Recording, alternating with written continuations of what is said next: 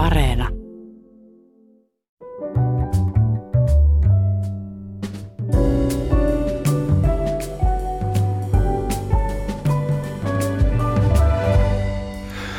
Hyvät ihmiset, minulla on tänään ilo tervehtiä luksusluokan vierasta.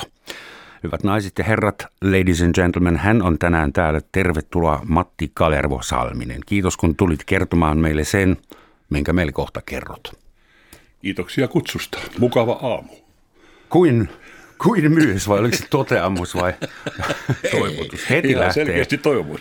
heti Hyvä. lähtee käsistä ja näin on tarkoituskin. Ää, ensimmäinen kysymys, että pysytään asiassa. Mitä sä teet, kun täältä pääset vajan tunnin kuluttua? Mikä on seuraava no, liikkeesi? Minä ajan tästä tonne, tonne Tapiolaan kulttuurikeskukseen ja tuota, eilen käytiin jo kertaalleen läpi semmoinen, kun on tulossa tämmöinen, tämmöinen suomalainen kummajainen kuin nenäpäivä, vai onko se kansainvälinen semmoinen nenäpäivä, en tiedä. En tiedä, saattaa No joka olla. tapauksessa niin, niin, niin, niin semmoista nenäpäiväkonserttiahan ollaan tässä tekemässä ja, ja, ja minun osuuteni toivottiin, että se olisi joku suomalainen tango ja siellä on nyt sitten pieni bändi, joka on sen sovittanut ja minä menen täältä, täältä kiireen vilkkaa sinne, sinne Tapiolaan ja lauletaan se tango pois. No mikä tango? No semmoinen tango, joka minusta on yksi niitä komeimpia, tai siis ajatuksellisesti komeimpia ainakin, niin Kai Chydeniuksen nuoruustango. Okei, okay. selvä. Lempeni, lämpöni annan ja niin päin pois. Ei ollut muuta antaa kuin Kuin tämä nuoruuteen. Just näin. näin. Semmo, semmoisen menen nyt tekemään ja, ja tuota, se on muistaakseni, mikä se nenäpäivä nyt on. Ei, ei tarvitse niin tarkkaan sitä nyt tässä kertoa ihmisille. Jokainen löytää sen Se sitten. varmaan rummutetaan. Ihan, Se rummutetaan ihan ja tämä ilmeisesti tulee sieltä jonkunnäköisestä tämmöisestä striimauskonsertin yhteydessä ajetaan sinne sekaan. Ja mitäs sulla on sitten huomenna edessä? Huomenna lähtee puolen vuoden jälkeen semmoinen lentokone täältä Suomesta, joka vie mut Zyrihiin, jossa mä edelleenkin niin kuin asun.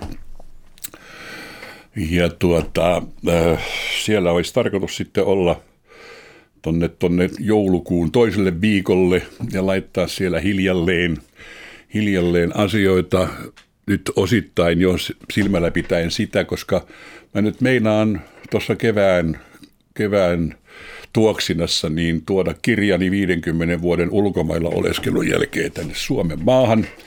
Ja tuota, muuttoauto on jo tilattu ja, ja tuota, asunto on niin kutsutusti irtisanottu, eli toukokuun lopussa niin joko me olemme matkalla tai olemme kadulla tai missä nyt hyvänsä, mutta sieltä ollaan nyt sitten tulossa tänne, tänne kotomaahan. Mun tekee mieli kysyä, että kai sä jätät sentään pankkitilisi sinne Zyrihiin. No jos nyt sanotaan, kyllä. Ei se mulle kuulu, mutta, Ei, ei, mutta tulinpahan kysy- Mutta kyllähän nyt kysyneeksi. sen verran täytyy tässä, kun tämän asian tiimoilta nyt kysyit näin, niin kyllä monet on kyllä sano, sanoneet, että älä nyt helvetissä tänne tule. Mä että kyllä tulen. Ja, ja siihen on erinäköisiä syitä. Jopa se, että olen kuitenkin hyvin, hyvin syvältä ennen kaikkea suomalainen. Ja mä haluan... Määrittele, Mi- mikä No, se on. Se, suomalainen, se on semmoinen, se ei, se, se, se, mä luulen, että sitä ei ole määriteltävissä. Se on jossain tuolla syövereissä syvissä. Ja vaikka nyt on, niin kuin sanottu, niin 71 kaudella lähdettiin täältä, täältä sitten tuota, kokeilemaan näitä siipiä ja jalkoja tuonne maailmalle. Ja nyt tullaan sitten, kun, kun, kun luonnollistikin syistä, niin nämä, nämä isot näyttämöt on taakse jäänyttä elämää, niin olen ajatellut jopa sillä tavalla, että luin jossain vaiheessa ihan samantapaisia ajatuksia, kuten Esa-Pekka Salonen tuossa jossain sanoi, että hän on saanut Suomelta niin paljon, että nyt hän haluaa tuoda myöskin tulevaisuudessa tänne Suomeen vähän takaisin sitä, mitä hänelle on annettu. Tähän saumaan on pakko puhua mm, oopperalla olla ja Mattas, Matti Salmisen säätiöstä varmaankin. Niin. No esimerkiksi. Kerro. No Matti Salmisen säätiö, mä oon perustanut sen säätiön täytettyäni 50 vuotta. Ja siihen on sitten kerääntynyt erinäköisiltä tahoilta vähän lisää mammonaa siihen säätiöön ja, ja tuota, minä olen aika lailla säännöllisesti sieltä sitten antanut nuorille laulajille, ennen kaikkea tämä säätiö on laulajille tarkoitettu. Ja tuota, nuorille laulajille, jotta he pääsisivät joko sitten sanotaanko opettajien luokse, josta minä voisin antaa määrätyllä, määrätyllä tavalla neuvoja ja osviittaa, että menepäs tonne, että tämä olisi sulle ehkä hyvä ja näin. Ja näitä on tässä vuosikymmenien saatossa, niin niitä on useampia. Klassisia vai no, kaikenlaisia en, laulajia? No, stipendejä en ole antanut muuta kuin klassisille laulajille. Hmm. Mieli tekee kyllä vähän muillekin, mutta kun niiden klassisten... Ö, ö, laulajien apurahasysteemit on vähän sitä sun tätä, niin, niin ajattelin, että pysytään nyt siinä sektorissa. Ja siellä on sitten, jos pari nimeä, niin siellä on vähän, vähän Juha Uusitalo, joka, joka nyt sitten omalla tavallaan on joutunut vähän luopumaan, mutta siis siellä on useampia. Ja tällä hetkellä, jos nyt näin saa sanoa, niin justi tuossa pari viikkoa sittenhän tuli pressitiedote kansallisoopperasta, että siellä on semmoinen semmoinen Pohjanmaalta 70, ei vaan siis viime vuotinen 19 tangokuningas kun Johannes Vatjus, joka laulo tuolla Lilli Paasikivelle komeasti Nessun Dormaa. Se on tuota, ja nyt mä kävin viikko sitten kuuntelemassa ensimmäistä kertaa fyysisesti tätä kaveria. Ja me ollaan nyt auttamassa tai antamassa hänelle semmoinen pelikortti, jonka hän pelaa. Ja me pelataan sitä omalla tavallamme, eli, eli kansallisopera on ottanut hänet sillä tavalla suojiinsa, että hän saa sieltä harjoituspianistin kanssa korrepeteerausta ja kieltä, et cetera, et cetera. Ja katsotaan sitten, sanotaanko tämä ensimmäisen kauden aikana, onko havaittavissa minkä kokoisia rappuja on käyty ylöspäin ja näin ja näin päin pois. Ja tuota, sitten katsotaan mielenkiintoinen tapaus, tenori, joka, jota meillä on vähän, meillä on nyt on kaikkia vähän vähän, mutta siis ennen kaikkea semmoista, semmoista niin kuin varten otettavaa tenorilaulua on suomalaisten taholta ollut aika vähän tässä viime aikoina ihanaa, että sä vaikutat harmana eminenssinä säätiösi kautta Joo. Äh, Suomen klassisen laulun kulttuuriin kyllä, ja säädät kyllä, siellä kyllä, taustalla. Kyllä. Äh, ja tämä kielenkäyttö on kanssa ihana, äh, mielenkiintoinen tapa ossa tenori. ja sä puhut siitä, että me tehtiin Parsifal sinne ja tehtiin Ring tänne ja Joo. tehtiin opera tehdään. Ilman muuta Et kerro, kerro, millainen ko- kollektiivinen no, mutta, kokemus se on? No nythän tietysti siis onhan se opera tehty. Senhän on joku säveltänyt ennen kuin me lähdetään Tekele. tekemään. Niin. Se, on, se on sitten, me lähdetään tekemään, tekemään eri mittaisia, eri, eri tyylillisiä asioita ja, ja, ja jos nyt lähdetään siitä, yleensähän jos lähdetään tämmöisestä niin kuin tämän päivän ja jo kauan sitten silloinkin 50 vuotta sitten, niin yleinen opera-produktion harjoitusaika on semmoista kuutta seitsemää viikkoa. Eikö niin? On se sitten Parsifal, on se sitten Taikahuilu, Seviljan parturi, Fidelio, mikä tahansa, niin se on yleensä operataloissa se on laitettu semmoiseen kuuden, seitsemän viikon harjoitusperiodiin. Joka päivä? Joka päivä. Koko päivä. Koko päivä. Siis silloin joskus aikanaan tehtiin vielä lauantainakin harjoituksia, mutta tänä päivänä varsinkaan täällä Skandinaviassa, jos puhutaan Suomesta, ja, joka ei kuulu Skandinaviaan ilmeisesti, niin tuota... Hennoskandia. niin tuota, lauantai sitten on sitten niin kuin harjoitusvapaita, mutta tuota, joka tapauksessa niin joka päivä harjoitellaan ja operan tekeminenhän on minun mielestäni sillä tavalla, että raamithan on luoneet libretisti ja säveltäjä. Eikö niin? Ja sitten me ollaan tekijöitä, jotka yritämme sopeutua kunkin ohjaajan näkemykseen niistä teoksista. Koska jos me vaan luettaisiin se, mitä, mitä, mitä tuota, säveltäjä ja libretisti on sinne kirjoittanut, niin, ja tehtäisiin sitä 50 vuotta erinäköisten ohjaajien kanssa samaan muottiin, niin se olisi erinomaisen tylsää. Mutta yleisö se, varmaan katoaisi myös aika nopeasti. Jotkut, mutta on myöskin semmoista yleisöä, joka, joka haluaa nähdä sen sitä, sitä samaa. Sitä samaa. Mutta se, että mielenkiintoistahan on nimenomaan se, että mistä lähdetään, mitä sä haluat tälle sanoa. Ja sitten tulee erilaisia tilanteita, joita mä pidän niin kuin hirveän tärkeänä asiana ja, ja niin kuin suolana siihen soppaan, että tulee myöskin ristiriitoja ja tulee lieviä taisteluja ohjaajan kanssa joistakin asioista. Koska on paljon ohjaajia, jotka lähtevät vaan, että mä haluan nyt näin. Ja sitten esimerkiksi ei ota huomioon sitä ollenkaan, että tämmöinen kolossi, joka painaa 140 kiloa, niin ei se voi tehdä ihan mitä tahansa samalla tavalla kuin joku hoikka 85-kilonen esimerkiksi. Mikä oli Dyna... verisin taiteel, taiteellinen taistelusi urrasi, tähän asti sen urhasi aika? No, Mikä tuli no, mieleen? Se, no verinen taistelu, se ei välttämättä kohdistunut ihan tarkalleen minuun, mutta taas me mennään, ollaan Parsifalin tiimoilta edelleen. Ää, Berliinin entinen, siis Deutsche Oper Berliinin direktööri ja ohjaaja ja, ja, ja, ja hyvä ystäväni Götz Friedrich teki aikanaan, aikanaan Parsifalia Berliinissä ja, ja tuota, jos nyt sanotaan, että häneltä alkoi hiljalleen jostakin kummallista syystä, joka oli harvinaista, että Götziltä loppuu eväät, niin tuota, häneltä pikkasen siinä harjoitussysteemissä loppu eväät. Ja sitten hän rupesi tajus itse, että missä tässä mennään. Ja produktiossa oli mukana mezzosoprano, eli siis Kundrin roolin tekijä, joka debytoi siinä roolissa. Sanotaanko näin, että Götz olisi halunnut siihen Kundrin rooliin vaimonsa Kaaran Armstrongin. Mutta Kapellimestari, joka johti sen teoksen, sen produktion, Christian Thielemann, tunnettuna vähän semmoisena, niin sanoi, että Chef, unter meine Stabführung singt ihre Frau kein Ton. Minun johdolla vaimoni ei laula nuottia. Nuottia, nuottia juuri näin. Jolloin silloin tuli, tuli niinku ratkaisu siihen, että piti hakea siihen joku toinen. Ja sitten tuli tämä kyseinen, kyseinen mezzosoprano, joka joutui sitten kötsin hampaisiin.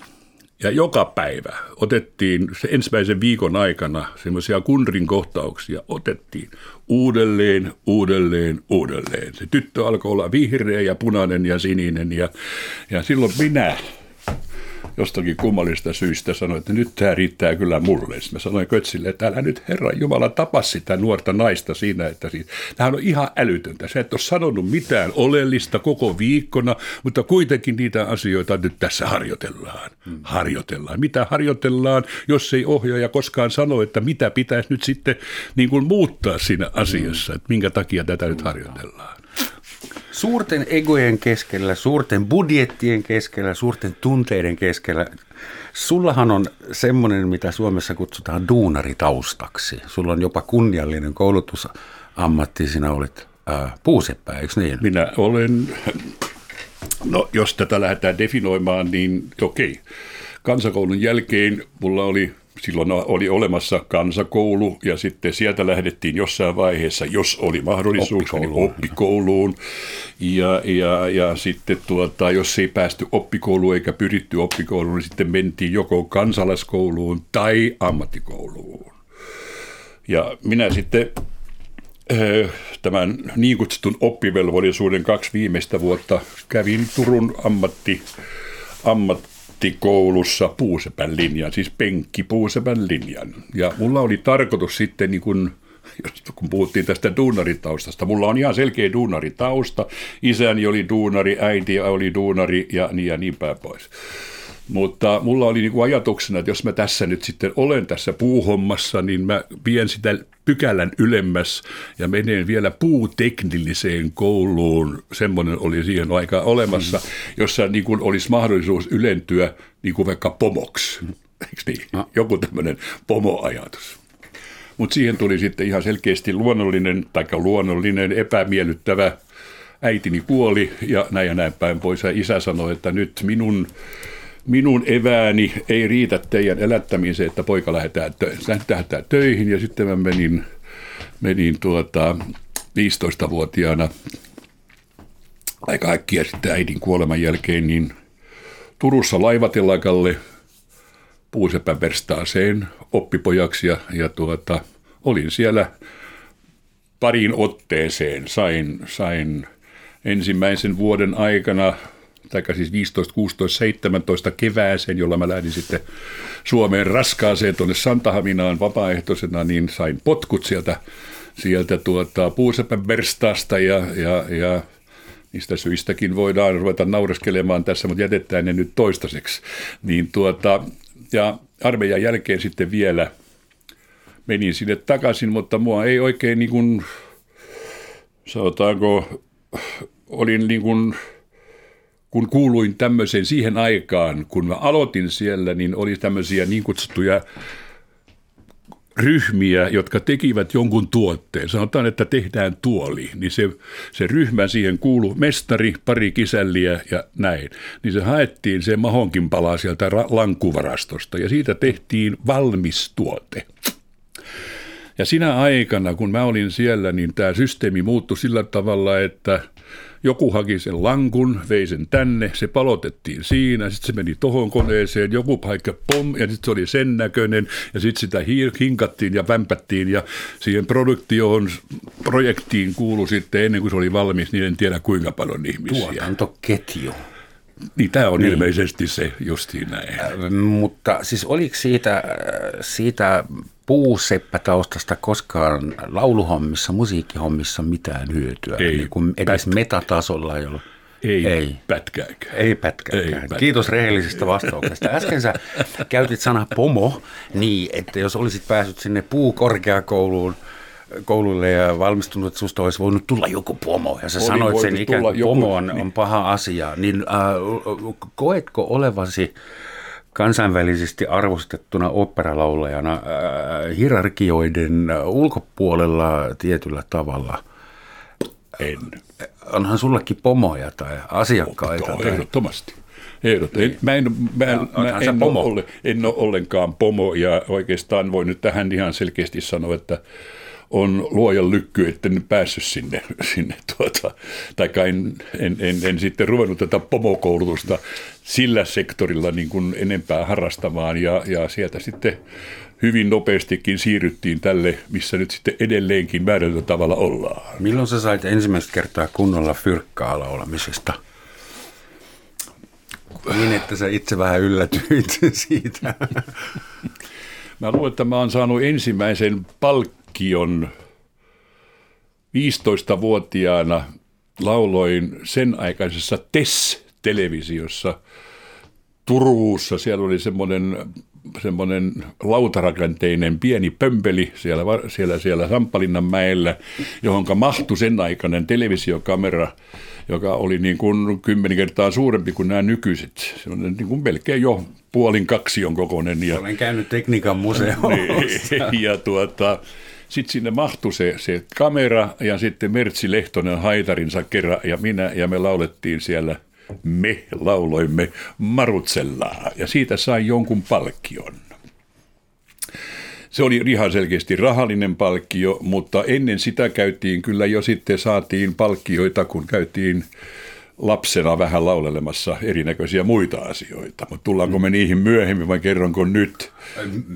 Tuskin meille riitä aikaa edes puoleen siitä, mitä mä haluaisin sulta kysyä. No, mä nyt kerron vaan tämä, että yksi niitä mieluisimpia palkkioita on ollut aina, kun tuota, lapsikuorossa kun olin, siitäkin olisi paljon kerrottavaa. Ruohosen veljekset oli samassa lapsikuorossa, eli Matti, Teppo ja Seppo. Kas. Niin. Ja mehän siis oltiin... he, he, joista on Matti ja Teppo vitsit. Niin, niin okay. he, no, Matti ja Teppo asuivat Stollermin kadulla toisella puolella katua ja minä toisella puolella katua ja me oltiin lapsikuorossa. Minä olin muuten korkein mahdollinen ajatusmaailmassa poikasopraano. Ihanko oikeasti? Ja, ihan oikeasti. Vaikea. Ihan tuolla jossain käsittämättömissä sfääreissä. Extreme. Extreme. No joka tapauksessa tähän, mihinkä mä nyt yritän tässä tulla, niin, niin, niin tuota, tämä lapsikuoron johtaja Tar sanoi, että pojat harjoitellaan noin tiernapojat, Ruohosen veljekset ja minä. Sitten me harjoiteltiin, Matti pyöritti jotain, jotain tähti, tähtisysteemiä ja Seppo oli murjaania ja mitä kaikkea sitten, mitä niihin kuuluukaan. Ja sitten tullaan tähän mieluisaan keikkaputkeen, jos nyt lähdetään. Niin ne oli aina, ne pari vuotta kun me sitä tehtiin, niin ne oli tietysti joulun tiennoit, kun tiernapojat liikkuu siellä ja täällä. Ja siihen en tiedä, onko edelleen Turussa semmoinen suklaatehdas Hellas. Jaha. Niin. Aavistan pahaa. Ei. Niin no pahaa tai hyvää määrätyllä tavalla. Niin tuota, sinne me, mitä kutsuttiin sitten Hellaksen erinäköisiin joulujuhliin. Ja me pyöriteltiin siellä sitten tähteä ja laulettiin Herodes hän se ajoi hevosilla ja ratsuillaan, et cetera, et cetera. Ja saatiin tietysti palkaksi suklaata. Niin paljon kuin jakso. Niin paljon kuin jakso sitten pikkupoika syödä. Eli tämän tyyppisiä. And now to something completely different. Okei. Okay. Jos sopii. Ähm, millainen suhde sulla on semmoiseen herraan kuin Richard Wagner? Sanotaanko? sä oot hyvinkin Kä? paljon nimenomaan hänen No siinä on, siinä on määrätyllä tavalla, sanotaanko näin, että ensimmäinen kosketukseni, mullahan ylipäätänsä kosketus operaan on ollut aika lailla, voiko sanoa aika lailla myöhäistä, taikka vaikka nuorena poikana siellä Turun oopperayhdistyksessä tehtiin pohjalaisia, et cetera, et cetera, mutta jätetään ne nyt sinne, sinne tuota, sivuseikoiksi ja mennään tähän Wagneriin, joka, joka, joka on sitten näiden vuosikymmenien aikana muodostunut jo yksinomaan siitäkin syystä, että mä olin 12 kesää joka kesä Bayreuthin festivaaleilla, joka on sitten tämä niin kutsuttu Richard Wagnerin, Wagnerin mekka. Iki oma opera, Iki minkä oma, hän sai puhuttua itselleen keisarilta. Juuri näin, ja, ja, ja, ja hyvä, että sai puhuttua, koska periaatteessa, periaatteessa, jos nyt sanotaan yksi lause suhteessa Parsifaan, niin Ainoa paikka, jossa Parsifal pitäisi esittää vain siellä sen soundin takia, on Byron the Festspielhaus. Kaikki, se on varmaan sävelletty. Se on sitä varten niin kuin niin. sävelletty. No joo. No joka tapauksessa niin minähän lähdin Wagnerin tiimoilta. Mä lauloin muistaakseni Loingriinia täällä Suomessa 70 kuningas Heinrichia ensimmäistä kertaa. Se oli niin kuin ensimmäinen kosketus 69 oli Reinin kulta, mutta siinä mä en ollut mukana, mutta 70, niin tuota, kun mä olin saanut solistikiinnityksen, niin sitten mut pittiin, pistettiin laulamaan Heinrichia. Kollegan sairastuttua, niin sitten opeske, opiskelin sen, kun mä olin vähän utelias aina, että opin kummallisia asioita näyttämön nollasta käsin. Kuuntelin, kun vanhat herrat tekevät erilaisia asioita ja sitä kautta tarttui eri paikkoihin erilaisia asioita. Mutta sitten sitten tuota, nyt tullaan tämmöisiin kuin agentuureihin ja kun agentuurit kävivät Suomessa kuuntelemassa, kun meitä suomalaisia laulajia oli tuolla Keski-Euroopassa erinäköisissä taloissa yhtä aikaa useita – kuten esimerkiksi Deutsche Oper am Rhein, Düsseldorf, Duisburg, niin sitähän kutsuttiin Finnische Nationaloper am Rhein. Siellä oli yhteen aikaa, yhden, yh, yh, yhtä aikaa oli jossain vaiheessa kuusi suomalaista laulajaa oli kiinnityksellä Düsseldorfiin. Onko sulle joku mutu tuntumalla keksitty selitys tälle ilmiölle vai onko se suomalais, niitä, niitä agentuureja, joita silloin kävivät ympäriinsä, niin silloinhan ei ollut markkinoita vielä Kiinaan, Japaniin, eikä Koreaan, eikä mihinkään. Joo, sinne mentiin ja silloin, ja silloin mentiin, Saksaan mentiin, ja saksalaiset agentit ja operajohtajat olivat otettuja suomalaisten tavasta niin kuin lähestyä, koska jos me nyt verrataan näitä tämän hetken puumia, näitä, näitä näitä, näitä, näitä kiinalaisia korealaisia, jotka osaavat kaiken. Siis partituurin osaavat kaiken. Joo. Mutta niitä puuttuu se oleellinen, jota meillä on. 140 kiloa Ja kokemusta. tässä, että nyt mennään tässä näin. Eli annetaan jotain muutakin kuin se vaan se partituurissa luettava osaaminen. Mm-hmm. Joo. Ja siellä Eli sitten, tulkinta puuttuu vielä, se ei ole vielä kehittynyt. Sy- semmoinen, niin kuin lähdetään, mieluummin tehdään vähän virheitä, kunhan me esitämme jotain, tulkitaan jotain. Älä nyt hakkaa sitä pöytä koko ajan, kun siinä seisoo se sun mikrofoni. No heitetään mikrofoni. ei, ei, ei, ei hakkaa vaan sitä. No, jo.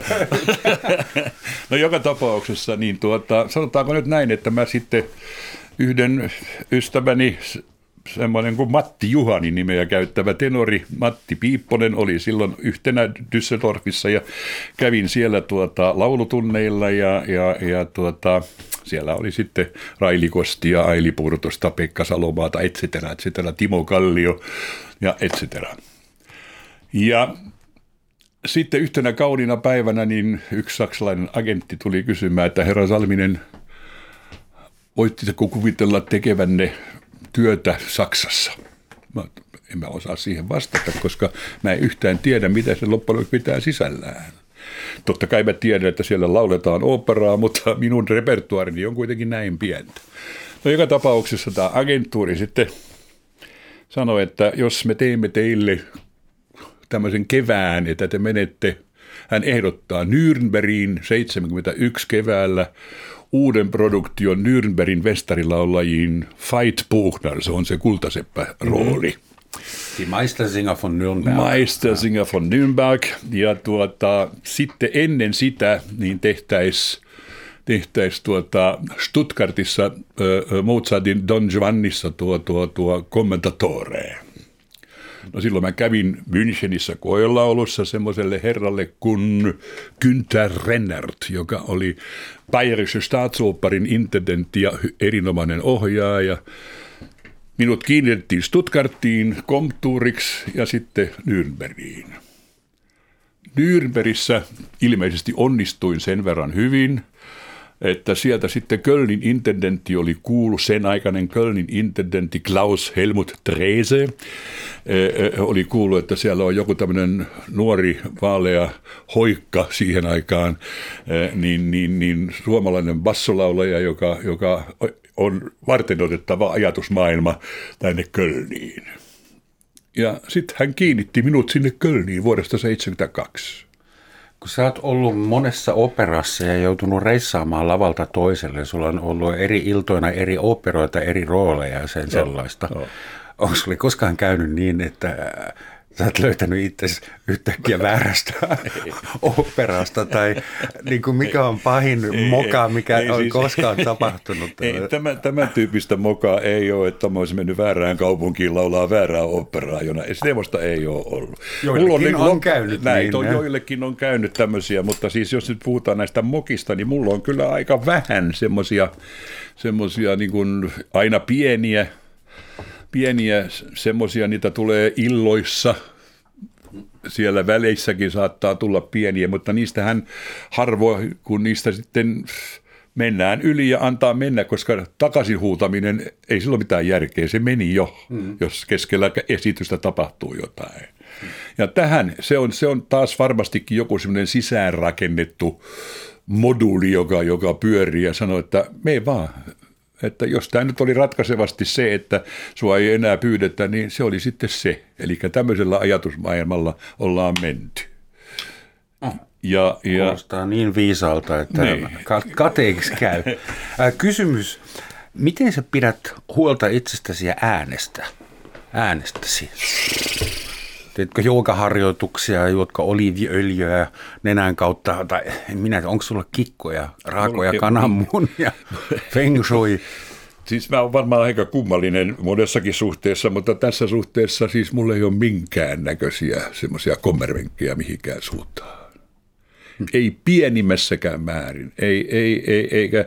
Ja tämä nyt on tietysti tässä, että kun mä sanon sen, niin nuoret voi olla vähän kummallisia tai ajatella sitä, että – Esimerkiksi kun puhutaan jostakin äänen avauksesta, niin sehän on tietysti tärkeä asia, mutta sehän on aika lailla ennen kuin tästä ruvetaan sen enempää levittämään tätä, tätä ajatusmaailmaa, niin tähän on kaikki yksilöllistä. On instrumentteja, siis ihmisinstrumentteja, jotka tarvitsevat sen tunnin lämmittääkseen. Minä tarvitsen riippuen siitä, mikä on se päivän Tagesform. Tagesform, päivän kondis. Päivän kondis. Niin siitä johtuen niin, niin voidaan niin kuin ajatella, että tänään mennään tuolla viiden minuutin, ehkä lyhyemmälläkin. Ja sitten ennen kaikkea se, että riippuen siitä, kuinka pitkä on se ilta ja paljonko siihen mahtuu laulamista ja missä dynamiikassa, et cetera, et cetera. Että jos me lähdetään jostain Köttödemmerungista, jonka kesto on viisi tuntia, niin siihen on ihan turha uhrata kauheasti äänen lämmittelyä ennen esitystä, koska jos sä lämmität liikaa, niin se on lopussa, sitä ei ole enää. Niin, niin. Mun vuki kertoo pikku anekdoottia, kun sä oot tehnyt jo tähän asti mun sarjassa maailmanennätyksen uh, name dropping nimisessä lajissa, niin mäkin haluan, että mä istuin kerran jossain bäkkärissä – iskelmätapahtuma, iskelmägaalassa ja Laura Voutilainen oli avaamassa ääntä hyvin äänekkäästi ja näyttävästi siellä. Ja Pave Maijanen istui mun vieressä ja sitten se kuiskasi mun korvaan. Mä avasin ääntäni silloin, kun mä synnyin ja auki se edelleen on. Hyvä. Että terveisiä. Näin se on, näin, näin se on, mutta tuota, niin kuin sanottu, niin nämä on, nämä on kaikki hyvin, hyvin henkilökohtaisia tämmöiset asiat. Henkilökohtaisista asioista puheen ollen, mulla on vieraana Matti Salminen ja tämän Romansatsin maamikirja. Ja tämä ohjelma äänitetään, melkein olisin sanonut vanhanaikaisesti nauhoitetaan, ei kun äänitetään digitaalisesti ää, tänään 13.10. Just. Ää, jalostaako tällainen kansainvälinen menestys ja, ja korkeuksiin – pieneen jaloon, kerhoon kuuluminen eh, ihmisenä? Ihan varmasti. Ihan varmasti. Oikeasti? Millä tavalla? Ihan varmasti, koska siis se tieto, jota tämmöisessä, tämmöisessä tuota, sanotaanko nyt, ei se tarvitse olla koko tätä 50 vuotta, joka minulla on tässä ammatissa takanapäin. Mutta siis nyt tietysti se, että mitä semmoinen jalostus se oikeastaan niin kuin tarkoittaa. Mutta jos me lähdetään siitä, että se täysin tietämätön Stolarminkadun poika, joka lähtee jonnekin vuonna 1966 Turusta Helsinkiin.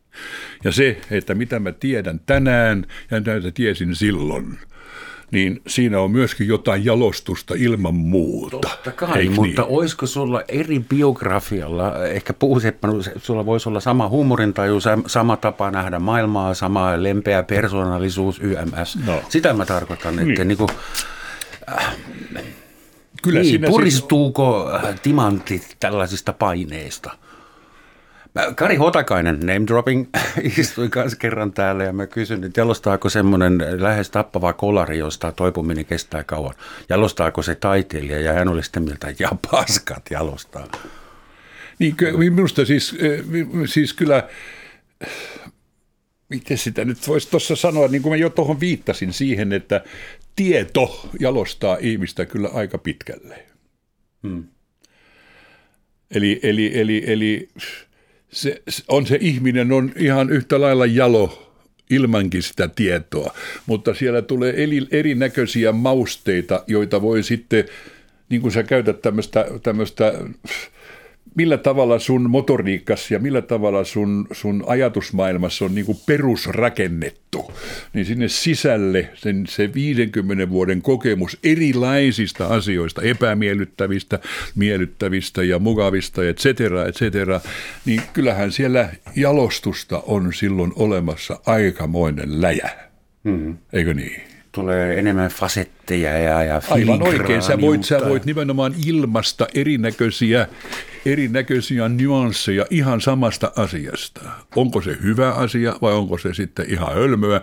Niin mä pidän sitä kyllä aika lailla tärkeänä asiana, että se, tähän on myöskin semmoinen kysymys, joka, johon liittyy hyvin pitkälle se, että onko sä tässä maailmassa niin kutsusti utelias? Jos sulle on niin kuin kaikki, kaikki on niin kuin periaatteessa yhden tekevää, etkä halua olla siinä määrätyllä tavalla siinä ajan hampaalla, just esimerkiksi näissä produktion tekemisissä siinä, että niin kuin puhuttiin tuossa muutama, muutama kymmenen minuuttia sitten se, että joku haluaa nähdä Toskan näin 50 vuotta. Samalla tavalla. Samalla tavalla. Mutta mä en halua nähdä sitä kuin kerran semmoisena, korkeintaan kaksi. Ja sen takia sen, sen jälkeen pitää olla sillä ohjaajalla ja sillä koko tiimillä jonkunnäköinen muu ei välttämättä ihan kokonaan lähtökohta, koska se lähtökohta nyt on kuitenkin siellä Puccinin partituurissa. Mutta, mutta näitä vinkkeleitä pitää sitten yrittää tuoda esille, eli No nyt, jos me ruvetaan oikein kauheasti näitä, nyt voidaan ruveta tuke, tuolla, tuomaan myöskin näitä näitä, Ei näitä. me ehditä, mun täytyy yrittää suitsia sut sen no, verran, että joo, saadaan joo, kunnon se, paketti. Että, että kun, kun, kun, on paljon myöskin semmoisia, semmosia, sen täytyy sanoa, että on paljon semmoisia ohjaajia, jotka niin kuin väen vängällä meidän on tehtävä jotain, jota ei ole koskaan aikaisemmin Joo, tehty. Profiloituminen. Niin. Joo. Ja, ja menee se sitten kuinka ohi sen varsinaisen perusasian kanssa. Sanotaanko no yksinkertaisesti se, että teos pitää olla kuitenkin tunnistettavissa siksi teokseksi, miten se on sävelletty. Eikö niin? Säveltäjä kiittää, jos näin, niin. jos näin on. Niin. Kuinka abstraktiksi menisit, kuinka kauas operasta eksyisit? Sarjamusiikki, outoja lead-iltoja. Mihin vaan. Mihin vaan? Mihin vaan. Mikä on sun, sun No rima? on niin, mitä, kyllähän- mikä pitää olla, että Salminen lähtee? Siinä pitää olla siis, mulla on semmoisia muutamia sektoreita, josta, josta puhuttiin tuosta ymmärtämisestä. Ennen kaikkea en ymmärrä hirveästi, mutta en myöskään saa mitään selvää, mitä niillä yritetään sanoa. Esimerkiksi joku heavy rock, niin mulle se, mulle se on hälyä. Mm-hmm. Ja, ja, ja jos puhutaan musiikista, niin siinä on kyllä minun mielestäni hirveän vähän musiikkia. Tuli nyt Määrittele vaan. musiikki, Musiikki. minuutissa, Niin, ei, no, musiikki. no, no, no, olen- ehkä tässä lähdin vähän väärälle teemalle, koska se on niin hirveän laaja teema, että silloin meillä menee tässä vielä puoli päivää ennen kuin me ollaan sitä saatu käsiteltyä. Ei meni. Mut, niin. Mutta se, että sanotaanko näin, että minä en, mulle ei ole siihen eväitä, semmoiseen tyyppiin. Mm-hmm. Mutta sanotaan sillä tavalla, että esimerkiksi Sinä voisit tienata miljoonia, hyvä mies, jos En sä tekisit tarvitse. yhdenkin metallilevyn jonkun En kuuluisan bändin kanssa. Ei tarvitse en sanoa. Tarvitse, en tarvitse. Mä, siis että minä voin sen croissanttini kaksi kertaa päivässä syödä ja juoda kanssani kahvia täällä, täällä, täällä radion kahvilassa ja näin päin pois, leikki leikkinä. Mutta siis se, että, että tuota, mähän on, niin kuin on tässä tullut ilmi, niin olen kyllä niin kuin peruskoulutukseltani ennen kaikkea iskelmälaulaja joskus silloin aikanaan, kun lähettiin kun tehtiin näitä keikkoja ympäriinsä. Silloin oli vielä tanssilavoja olemassa Turunkin tienoilla, niitä oli vissiin 6-7, jossa käytiin. Silloin käytiin tanssimassa ainakin kolme kertaa viikossa. Ja kahtena, kahdessa eri bändissä olin, olin, olin tuota, laulusolistina nimellä, joka ei ollut minun nimeni, mutta tuota, kannat- kannattaako se kertoa tässä? Kannattaa. Niin, no se oli sillä tavalla, että mä olin silloin jo tuota musiikkiopistossa vähän niin kuin opiskelemassa laulua. Ja, ja, ja poikakavereita kou- koulusta, niillä oli semmoinen bändi, Seitsikko, tap, ei sekstetti, Tapio Koivunen sekstetti. Ja tämän Tapsan tyttöystävä oli niiden laulusolistina. Ja se oli niin kuin, joskus käytän tämmöistä ilmaisua kuin papukorva. Eli laulu falskisti, yksinkertaisesti ihan päin se, papu, ei kuule. Okay. Taikka siis ei, varmaan kuulee, mutta ei, ei toimi. Tone deaf tai joku.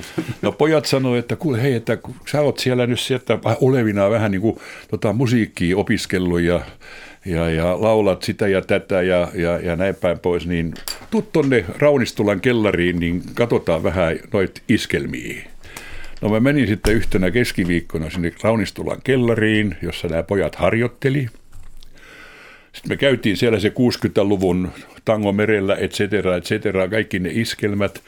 Sillähän aikaa oli semmoinen toivelaulukirja, jossa tekstit, ja kaikkihan ne oli kuunneltu. Me tehtiin semmoisiakin, että kun tuli lauantain toivotut levyt kello jotain, niin me kuunneltiin ja illalla kahdeksalta, kun alkoi keikka, niin sitten taas jo soitettiin ja laulettiin. Cool. No, joo. no joka tapauksessa tämä syntyi, tämä, tämä, tämä iskemälaulaja syntyi sillä tavalla, että me harjoiteltiin tai käytiin läpi, vaan että nämä me osataan, nämä me osataan. Ja poikien kysymys sitten siihen, että lähdetkö keikalle lauantaina, että meillä on Mynämäellä keikka. Minkä takia mulla loksahtaa täällä jossakin syövereissä, että joo, mutta en omalla nimelläni, terve. Vaan paljasta nyt, Hetkinen, älä joo. kiduta. Hei, niin me täytyyhän yleisöä kiduttaa. Anteeksi, joo. Totta kai. niin, joka, niin lähdin siitä autotallista ja luin lauantain Turun Sanomissa, että Mynämäen paviljongilla soittaa Tapio Koivunen sekstetti laulusolistina Esa Pasa. Esa, Pasa, Pasa, joo. Se on mä. sää. Sää vai? Mä. Mä oon niin kuin mä. Mm. Turussa on vieläkin paljon ihmisiä, jotka ei, ei tiedä, Pasa. kuka, kuka mä oon niin kuin oikealta nimeltäni. Ne sanoo, terve Esa, moi. Näin mentiin. Ja näin me tehtiin monessa, monen, monta vuotta. Hämmä. Puhutaanko kohtuullisen hutikan pyhästä veljeskunnasta? Mulla ei välttämättä, mutta hyvä veljeskunta. Joo. Varmaan maailman toiseksi viimeinen veljeskunta. Veljeskunta ja minä olen senkin tuota, veljeskunnan marssilaulun olen levyttänyt, joka kuulemma lauletaan. En ole nyt moneen herran aikaan päässyt heidän, taikka meidän, tämmöisiin kaljailtoihin niin, niin ottamaan osaa, niin siellä aina noustaan seisomaan ja lauletaan hutikkaveljien marssi ennen kuin otetaan se ensimmäinen hutikka. Sanottajana Veksi Salmi. Juuri näin. Name dropping. Juuri näin. pysytään. Joo. Sä taidat tykätä automobiileista. Aina tykä hullu siinä mielessä. Kerro suhteesta Aina se piti ostaa silloin, vaikka ei ollut minkäännäköisiä edellytyksiä, niin kuin sanotaanko finanssielle möglichkeit. Voraussetzungen. Voraussetzungen. Niin piti, piti aina ostaa joku auto. Ja ensimmäiset autot oli sitten vähän semmoisia ritsoja, mutta tuota, kun Saksaankin lähettiin, niin kyllä se oli korkeintaan vuoden vanha auto, kun ostettiin ensin. Ja se oli Audi, ja sitten oli sitä, ja sitten oli tätä, ja sitten oli tota. Ja siis auto on ollut mulla, joku sanoi, että aivan pähkähullua puuhaa, mutta mä oon tykännyt siitä, ja mä tykkään ajaa hyvällä autolla, ja, ja, ja, ja, ja Ja sinä ansaitset sen. No, minä, sanotaan. mä oon sanonut näin, en tiedä, joku voi olla toista mieltä, mä oon sanonut, että niin kauan kun mä en sitä auton ostoa varten ota keltään muulta mitään pois. Vaan Olet monta kertaa laulanut autosi edestä. olen laulanut autoni edestä monta kertaa ja, ja tiedetään tämmöistä, tämmöistä yhdenlaista saivartelua siinä mielessä, että kun niitä autoja tehdään, niin monet ihmiset saavat siitä työnsä ja palkkansa, kun ne tekee niitä autoja. Jos ei niitä kukaan osta, niin siinäkin on määrätynlainen omituisuutensa. Selvä. Eikö? Joo, kuulostaa hyvin järkevältä. Ähm, sulta saa jo kysyä tässä iässä jälkiviisautta. Eikö niin? Ainakin jonkin verran sulla pitäisi olla, että sä oot 75 V, eikö niin? Näin, juuri, kyllä. Onko jotain, mitä sä tekisit eri tavalla? Ei. Jäikö mitään hampaan koloon? Ei. Ei. Ei, se mikä, mitä tässä on erinäköisiä asioita, jotka nyt on tietysti, se on kaikki kuuluu elämään, jos ajatellaan näin, että takana on kolmas avioliitto on menossa, millä tavalla niihin pitäisi ihmisten mielestä niin kuin suhtautua. Ne on elämää, eikö niin? Eikö se ole hyvä, että... No en mä tiedä, kunnes En- en kuolema minäkään meidät tiedä. erottaa, se on aika vanha Niinpä. formula. Ja silloin meidän elinajan odotte oli 30 ja risat. Ja nyt se on, nyt kun 81 75 on jo takana, jotain. niin, niin se, se, eihän, eihän 50 vuotta sitten ollut vielä 75-vuotiaita niin suhteessa niin paljon kuin tänä päivänä. Eikö niin? Eli se on saavutus ehkä. No, yhdenlainen, yhdenlainen saavutus ja, ja tuota, no, niistä, niistä, niistä tuota, ilmiöistä, mitkä sitten mahdollisesti ovat johtaneet semmoisiin asioihin, niin niistä voisi kirjoittaa vaikka mitä, mutta nehän ei ole nyt tässä millään tavalla relevantteja, vaan ei mulla ole oikeastaan, sanotaanko, että kun ummikkona lähtee ja, ja, ja yrittää saada itsensä parin vuoden aikana niin kuin sillä tavalla ymmärretyksi, että pärjää tuossa tuossa saksalaisessa operasirkuksessa, niin siihen vaaditaan erilaisia asioita. On ne sitten kantapään alta vai jostain tahansa mistä, niin, niin, niin, niin, niin, niin ilman niitä en varmaan olisi tässä, tässä tuota, valmiudessa myöskään tulkitsemaan niin kutsutusti näitä kaikkia asioita, jotka mun eteeni tulee. olen sitä mieltä, että joka ainokainen, on se sitten epämiellyttävää tai miellyttävää tai siltä väliltä, niin se on aina rikkaus sekä äänenkäytön että aivokopan käytön yhteyteen, jota me tarvitaan sitten, kun mennään ja tehdään niitä varsinaisia isoja asioita. Oh, nyt me jäi ihan kuuntelemaan. Luntata seuraava kysymys. Ähm, osaatko se olla diiva? kunnon Jotkut väittää, että jos en, sitä en. Mikä se on? Mikä en, se, en mäkään tiedä. Mulla on valmis, ja varmaan monella on valmis ennakkokäsitys siitä, että laittakaa ikkunat kiinni, minä en kestä Joo, tätä. semmoista mulla ei ole. Mä sanon mieluummin, että avaa ikkunan. ja ei, mulla ei Helppohoitoinen niin, niin sanotusti. Mä olen, mm. olen näin. Olen, olen kyllä minun mielestäni hyvinkin helppohoitoinen. Mulla on kyllä ihan selkeä oma pää, jota, jota sitten mennään sen mukaan ja kuuntelen paljon mielelläni kyllä muita, mutta, mutta jos ei ne, jos ei ne niin kuin ratkaisevasti muuta sitä mun peruskäsitystä, niin kyllä mä sitten siinä mielessä on vähän jääräpääkin, että mennään tässä, kun olen, olen kokenut, että tämä on oikea tie. Jossa sä oot varmaan useimmiten äänesi kuuluviin kyllä, kuulumaan. Kyllä, ja kyllä, kyllä siis se, että, että, että tuota, jos nyt tähän ammattiin sen verran vielä, niin, niin mä oon kaikille sanonut näin, että kun jotkut kysyvät, että kuuntelet sä ohjaajia, mä sanon, että kuuntele mielelläni.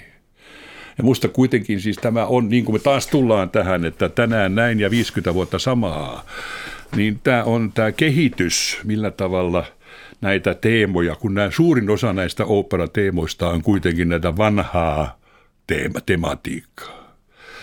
Niin, niin semmoinen tiimityöskentely on musta niin kuin, se on ainoa oikea tapa. Muutenhan, muutenhan sitä tulee vaan yksinkertaisesti tylsä. No varsinkin operassa. Puhutaan niin. operasta 50 vuoden aikana. Onko sun mielestä, ja jos on, miten operan yhteiskunnallinen merkitys muuttunut? Totta kai tulkinnat ja tyylit ja tyylisuunnat ne muuttuu, mutta onko opera nyt vähemmän elitistinen, enemmän tai no, äh, läpäisekö se paremmin? Nyt, nyt, nyt, nyt, nyt, nyt tulee teemaan, jota mä en ole koskaan oikein niin ymmärrä. Mitä se elitismi nyt tässä tapauksessa mahtaa tarkoittaa? En mä ihan välttämättä pidä operaa missään tapauksessa. Jos me lähdetään sieltä, mistä se on niin kuin lähtöisin tämä opera, niin se on ennen kaikkea kansanhuvia.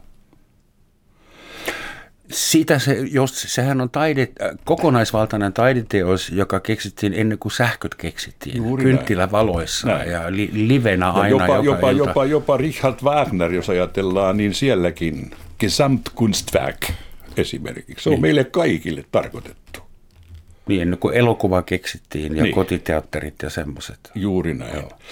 Ja, ja se, että, että edelleenkin tietysti, jos me katsotaan noita opera opera-katsomoita, niin siellä on niin kuin määrätynlainen rakennelma, ikärakennelma on olemassa. Mutta täytyy sanoa ilokseni, että havaitsen koko ajan yhä enemmän ja enemmän nuorempaa väkeä, jotka myöskin ottavat aika lailla ö, ö, jännällä tavalla sitten – sitten tuota, esitysten väleissä ja lopuissa niin kantaansa siihen, mitä siellä näyttämällä, mitä he ovat sieltä kokeneet. Esimerkiksi jos ajatellaan tämmöistä kummallista ilmaisua kuin eh, katsojien bravo-huudot, niin ei niitä Suomessa ollut 20 vuotta sitten. Viisi. Tänään ne huutaa vähän joka paikkaan, vaikka ei olisi mitään syytäkään. Se kuuluu se operaan. Kuuluu, se joo. kuuluu nyt operaan, että kun joku, joku vilauttaa tuosta korkean hyyn. Yleensä performeeraa teille Juuri takaisin. Näin, näin, näin. Kanssa hieno. Ja siinä on tietysti myöskin, myöskin sitten erilaisia, erilaisia, sanotaanko, huvittavia piirteitä, jotka minua joskus jopa ärsyttää. Otan yhden esimerkin.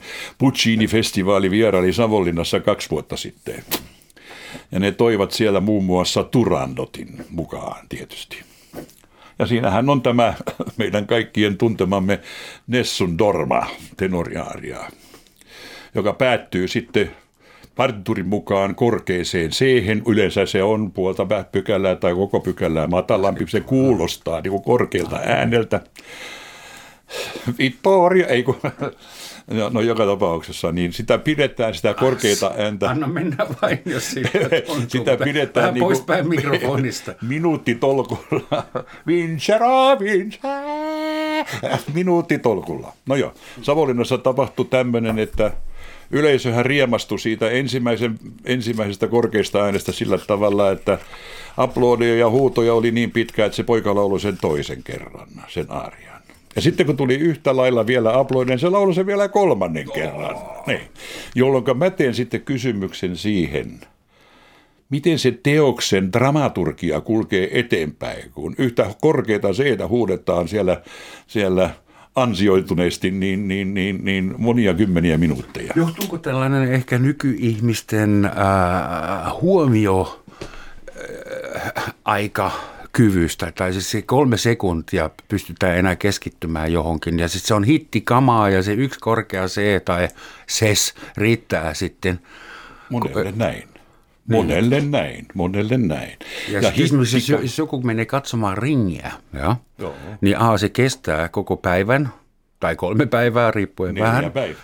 Niin, neljä päivää ja kannattaa ottaa tuhdit evät mukaan. Kellä on semmoiseen aikaan, sitten se on melko kallista touhua ja mä väittäisin, jos sä pidättäisit esimerkiksi Wiener Staatsoperissa sattunaisena satunnaisena iltana kaikki katsojat ja tekisit taustatarkastuksen, niin löytyisi enemmän akateemista henkilökuntaa kuin esimerkiksi duunaritausta, puuseppiä, Totta, perussemmoisia eliitti. Sitä mä tarkoitin eliitti. Eliittihän ei ole... Se on tietysti näin, että kyllähän tietysti näin, että jos kun puhun nyt ringistä, niin Ring des Nibelungen, se koko, koko tämä Saksan miksi sitä nyt kutsutaan sitä? Saksan Kalevala. Kalevala. Ja yhtä väkisin koko on kyhätty. Anteeksi. Aivan oikein.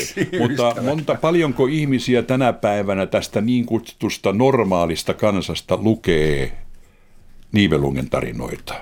Eihän kukaan niin. Ei niin. Niin. niin silloin, silloin se on hirveän hankala myöskin, koska kuitenkin se muokattu Wagnerin des Ring des Nibelungen, niin kuitenkin se perustuu siihen siellä. Nyt on tietysti nimet on vähän erilaisia, mutta tuota, perusasia on kuitenkin se Kalevala. Ja moniko, moniko tavallinen tavallinen koulunkäyjä on tänä päivänä sen, niin kuin sä sanoit, niin ei kyllä hirveän moni ole ainakaan, ainakaan kauhean pitkälle analysoinut sitä, että mitä se sitten oikeastaan tarkoittaa. En tiedä, onko moni tänä päivänä esimerkiksi Suomen Kalevalaa nuorista niin kuin, niin kuin valmiudessa laittamaan sen niin kuin järkevään muotoon ajatellen niin kuin tätä päivää. No, mun mielestä nämä kansalliset luomismyytit, ne on kaikki vähän sitä 1800-luvun Aha. puolen välin tavaraa, jolloin äh, Hegelin ajatus siitä, että me ollaan kaikki kansoja, oli lyönyt läpi. Kyllä. Mutta tiedätkö, mikä minusta on tosi sympaattista, jos verrataan esimerkiksi Nibelungenit ja muut germaaniset myytit ja, ja Kalevalaa. Kalevalan päähenkilö ei olekaan miekkaileva sarjamurhaaja, vaan laulaja. Aivan. Okei, hänkin laulaa, vihollisissa suohon, jos, jos sille päälle sattuu, kyllä, kyllä. mutta siinä on jotain hyvin sympaattista mun mielestä. Kyllä siinä, kyllä, kyllä onhan, onhan Siegfriedissäkin jotain sympaattista periaatteessa. Mutta se on paljon verisempi tarina. Se on totta. Niin. Se on totta. Siinä on ehkä, mä toivon, että siinä olisi joku kulttuuriero. Mutta sitten tietysti, en, en niitä Wagnereita sen enempää, mutta jos ajatellaan kuitenkin, niin yksi niitä niitä, niitä siis Tristan ja Isolde, joka on hyvin niin kuin, sanotaanko, hidas käyntinen. Ja ne tekstit ovat, nehän on huomattavasti, sanotaanko, ne on tavallisille ihmisille huomattavasti pimennettyjä enemmän kuin esimerkiksi joku Lohengrin, joka on mm. ihan selkeä kama. Wagner keksii hyvin paljon omia sanoja. Hän oli hyvin koko luova ajan, myös koko saksan kielen käyttäjä. Nimenomaan. Niin eihän, eihän, eihän, eihän se mitään niin kutsuttua tämän päivän Saksaa suurimmaksi osaksi edes olekaan. Se on ihan oma kielensä. Meillä on vain vähän aikaa jäljellä ja nyt pitää, pitää skarpata. Niin, mutta se oli selvää, että tämä jää... Otetaan uudestaan. Otetaan uudestaan. ähm, mitä tekisit tai on, onko sulla tekemättä vielä joku iso, pitääkö sun munia vielä joku iso muna, onko sulla vielä minkäännäköisiä niin näyttämisen tarpeita, kunnianhimoa, mitä? Tiedät, Kyllä mä, sanotaanko, sanotaanko näin, että lähtökohtana se, että jos mä pysyn tämmöisessä kunnossa niin kutsutusti fyysisesti ja, ja tietoisesti tiedän, että esimerkiksi tämä, tämä, tämä instrumentti, ääni, ihmisinstrumentti, joka mulla on olemassa, että se on, on, on, on niin kuin osa-alueiltaan käytettävissä kvalitatiivisesti sieltä sun täältä. Niin mä olet, toivoisin, että vielä joku semmoinen, mä voisi kiinnostaa joku, joku nykypäivän hahmo, jos joku säveltäisi. Sillä tavalla, että se on laulettavaa. Jos joku säveltäisi. Niin. Ihan, niin. Jos joku muukin ottaa. Niin. Suuret kiitokset Matti Salminen, kaikkia hyvää. Ähm, kollegasi, ikävä kyllä edesmenneen kollegasi, siteeraus tähän loppuun. Luciano Pavarotti sanoi, Above all, I'm an opera singer. This is how people will remember me. Kelpaako tällainen sullekin? Kiitos kaikille. Kiitos ja Roman. Kuulemiin.